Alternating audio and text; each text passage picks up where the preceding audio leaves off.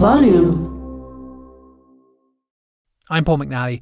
It's Saturday the fourth of April, and Duncan Masiwa is doing a story on the people you definitely owe some gratitude to while you've been navigating the COVID nineteen crisis. So, um, I mean, I spoke to different workers um, at food retailers, especially to those uh, stationed at, at the entrances of, of stores.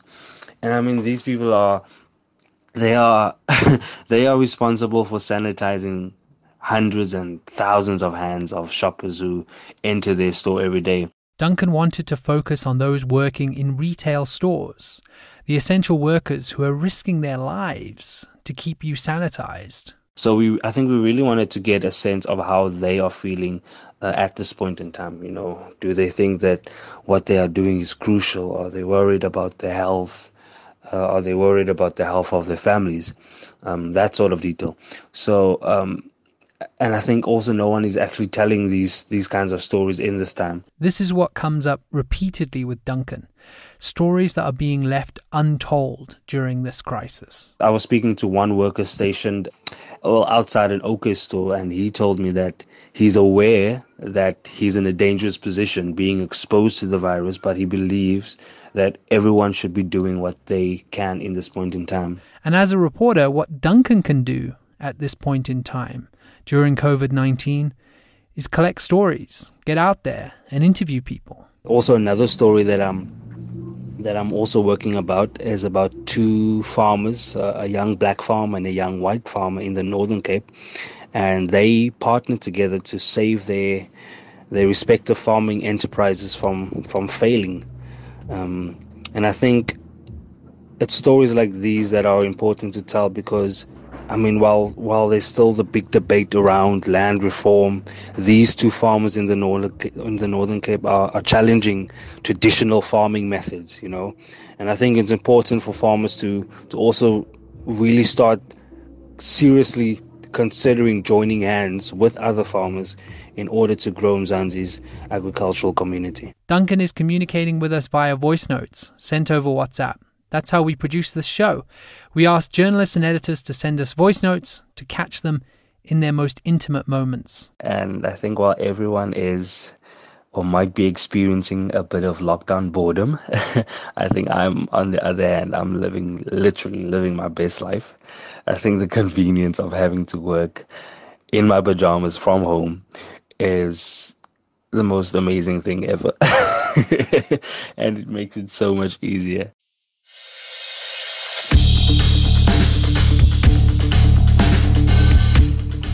You're listening to Media Diaries, the COVID nineteen edition. This show is brought to you by Volume and the South Africa Media Innovation Program. For each episode, we're going to go inside a different newsroom or organization and explore the challenges that they are facing with reporting on COVID nineteen. For this episode, we are with the team from Food for Mzansi, a journalism unit that focuses on stories from the agricultural industry in South Africa. This includes stories on farming, food production, and retail.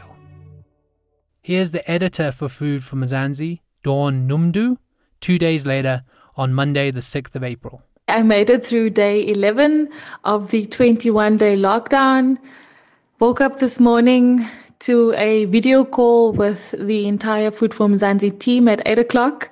Uh, starting to get used to having to be uh, excited and up at eight, usually when we get to the office, everyone's still, you know, groaning and moaning about it being Monday. But working remotely means that you sort of have to bring lots of energy to make sure that the team um, knows that we're winning, we're still getting through this, and we're taking it day by day. Dawn says the Monday remote meeting is crucial to keep the team motivated. Since the lockdown started, we've been publishing stories uh, three times a day, which means that the team has had to work a lot harder to submit stories and do interviews and check-ins. And Dawn says that she has found the winning recipe for making all this work, especially with the help of her team, but it's still hard. Yeah, it, it drives me crazy sometimes because I actually still have a two-year-old that um, needs to be entertained and looked after and still be kept busy with activities that he gets from his teacher um, every morning as well. So so there's that. So the only time I have a break to actually focus on just work is when he takes a nap and when his dad gets home at around about this time. So usually um, just after five, I'm driving home from the office, but today I'm still sitting in front of my computer, finding a little quiet time to actually focus on just work. Um, so that's been been a crazy time for me to adjust um, work life and responsibilities as a mom. This week, we also received voice notes over WhatsApp from the co-founder of Food for Mzansi, Ivor Price. I am struggling to connect to a live media briefing by Minister Thoko Didiza, who's obviously the Minister of Agriculture, Rural Development and Land Reform. She's busy speaking, I can see it on YouTube, at a virtual briefing about some of the financial assistance being made available to farmers in this country and agricultural workers. Food for Mzansi champions the cause for small-scale farmers, and the news of them receiving compensation is going to bring readers to their website. It's kind of important for us to connect to this press conference, and they send us a toll-free number, oh eight hundred number, where we're supposed to connect to on the phone while watching this live broadcast on YouTube or on the government's Facebook page. Ivor can't get through to the press briefing. No one is picking up the phone. We need to be on the phone to actually ask the minister questions, because currently she's just speaking, announcing some great interventions being made in agriculture, but I'm not connecting, so um, I don't know how I'm going to ask questions at the end of a briefing, but anyway, I can hear the minister speaking. The government has ring-fenced a fund of one point two billion rand to help small-scale farmers during the crisis. R three ninety-eight of twenty-fifth of March twenty twenty. At least Minister Didiza is a great minister. She can actually read numbers fluently, unlike former President Jacob Zuma. But wait, um, let me try and call that oh eight hundred number again. Maybe I'll get through now. Ivor lets the phone ring and ring. Eventually, he gets through to ask the minister questions. The line was horrible. Uh, but she answered two of my questions, um, and now the team's busy putting together that um, story um, on financial assistance for particularly small-scale farmers any moment now. Besides from work, which is always frantic, Ivor is finding it tough being in lockdown. Not because I'm self-isolating. I'm an introvert, so I can do at least another thousand days in self-isolation, but I am locked down in my parents' house in Craffontein in the Cape, where I grew up. I actually live in Johannesburg. And the only available space, table really, is inside in the dining room. But I can't sit there because the T V's blaring and people are up and down. So I'm literally back in the room where I grew up in, sitting on the bed um, with my back against the wall. Um, I've been in this position Um, since what five a.m. this morning, you know, working with my laptop, um, you know, on my legs. Ivor's mother has just walked into his room. She always walks in at the most awkward moments. Anyway, she walked in here with um, freshly fried fish. She's actually busy um, preparing the traditional Easter lunch. We're five days away from Easter. I didn't even know that because it's not that important to me, but it is for my for my family. So she already started making pickled fish last night. And clearly she's still baking fish because she just brought me some lunch to my room. I guess there is an upside to being in lockdown at my parents' after all.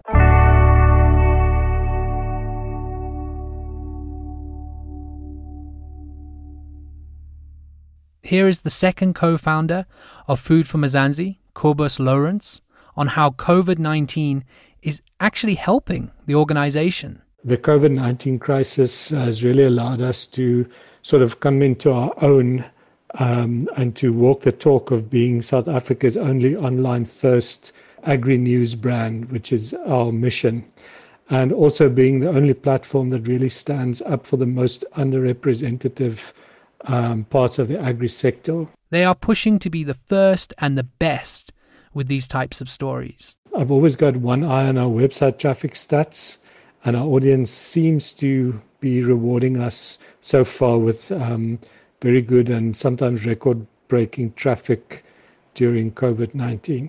Sitting in Paarl in the Western Cape with it raining outside, Kobus sends us some more info on S A farming as a voice note over WhatsApp. We often focus on the most vulnerable part of South Africa's food system, uh, the small-scale farmers, from subsistence and smallholder farmers to emerging, um, like the emerging commercial guys. Um, these people don't have savings, and almost none of them own the land that they use to farm on. Um, so they, they can't get credit. And we've spoken to some of our farmers, and they've already had to lay off workers. Um, some can't afford to buy the seed and other inputs that they need to to buy now to um, to plant next season's crops. So the effect will become worse down the line. If South Africa loses these small-scale farmers, says Kobus, the effects could be disastrous. I don't think we realize how important the smaller scale farmers are as a link in South Africa's food security. Um, up to about thirty percent of the food consumed locally gets to the mouths and the tables of the people um, who eat it, from smallholder farmers via these informal networks of bucket traders and hawkers. Um, the sector, this part of the agri sector, doesn't bring in billions in foreign trade like commercial agriculture does, but it hits us close to home when it is dis- disrupted and threatened.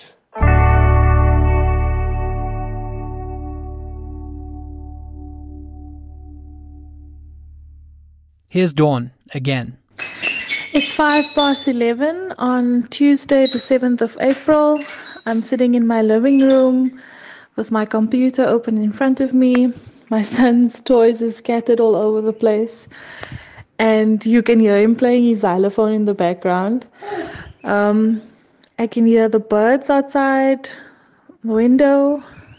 Um, I'm looking at my garden.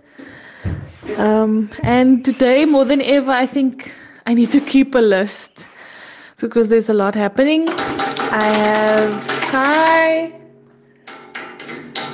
Hi, don't do that. Dawn has two interviews for their in-house podcast. It's called Farmers Inside Track. Today, one at two p.m. and one at five p.m. She has stories to check and Easter content to get out. And just a lot going on today. So trying re- really hard to keep a level head. But it's just another day in paradise, I guess, or just another day in lockdown. Ivor is also having just as much of a busy day. Jeepers creepers. It feels like I've already been to the gym twice, and, you know, twice since I woke up this morning, just after four a.m.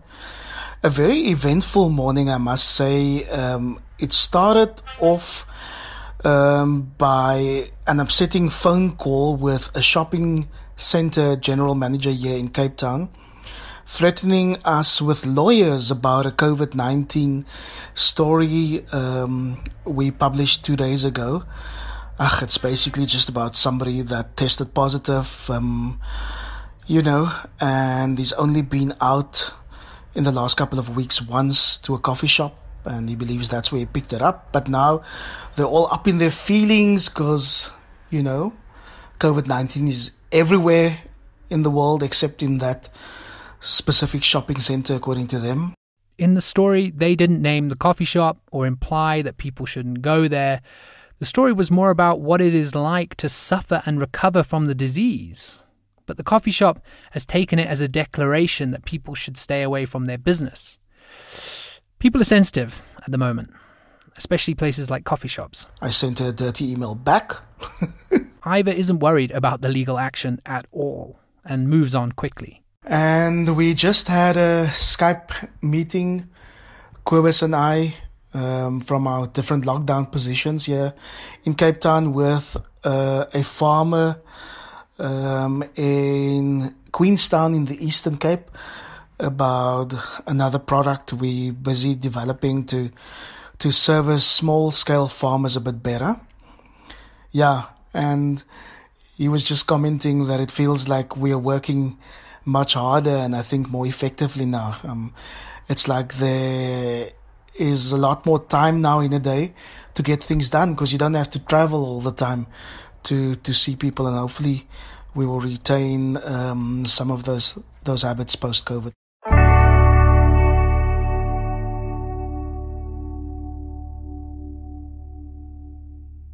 Kobus has more details for us on the podcasts they'll be recording in the afternoon. It's Tuesday, just before three. I'm recording this in the garden. I'm really appreciating having a comfortable house with different spaces, so the four people together in isolation don't get in one another's way too much.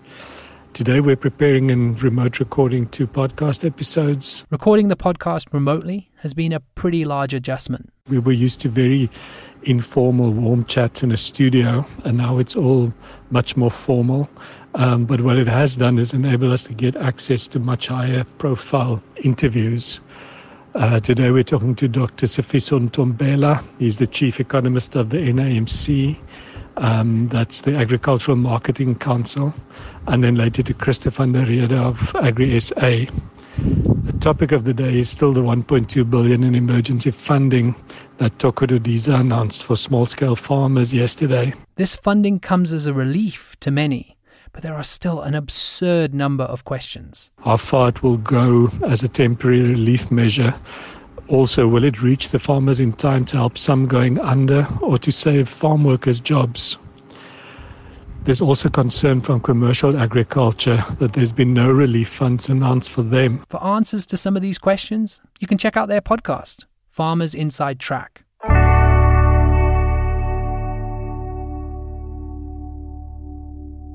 Ivor is up incredibly early and boiling the kettle.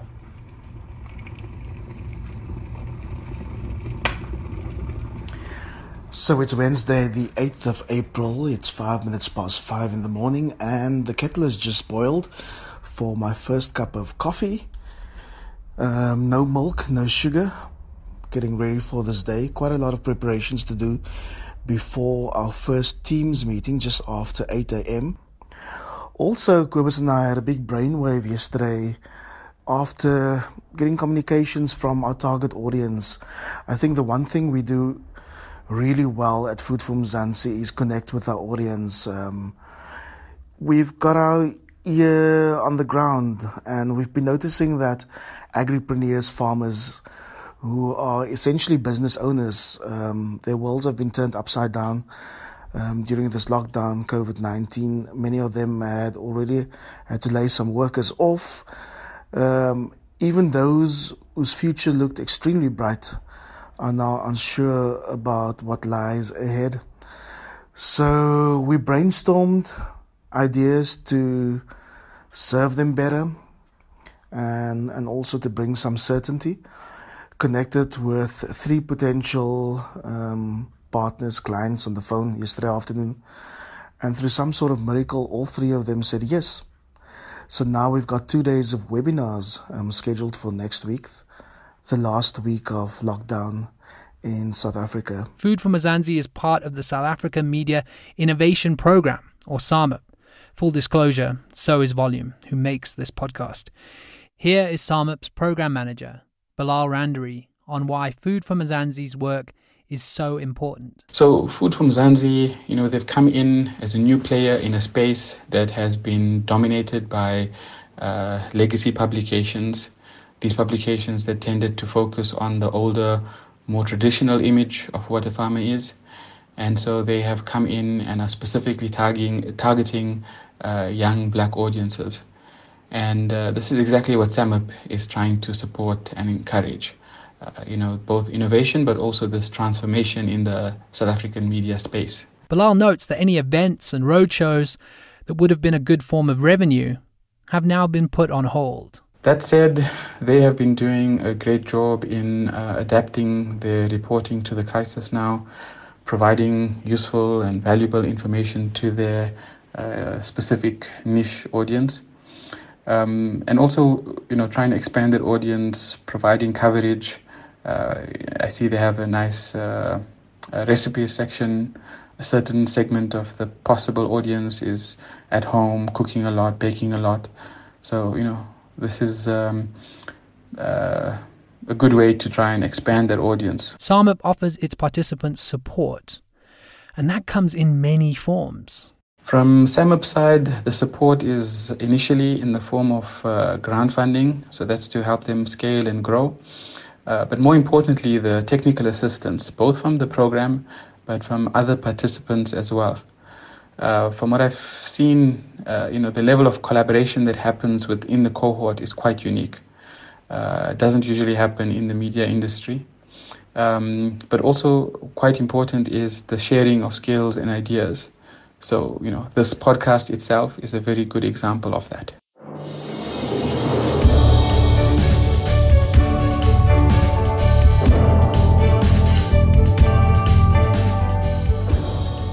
This has been Media Diaries, the COVID nineteen edition. I'm Paul McNally. The show has been brought to you by Volume and the South Africa Media Innovation Program. Check out more information about the show either at w w w dot volume dot africa or at samap dot m d i f dot org, S A M I P dot m d i f dot org. The music for this episode was composed by John Bartman. Next week, we will go inside another media organization and see how they are coping and innovating when it comes to reporting on this crisis. Goodbye.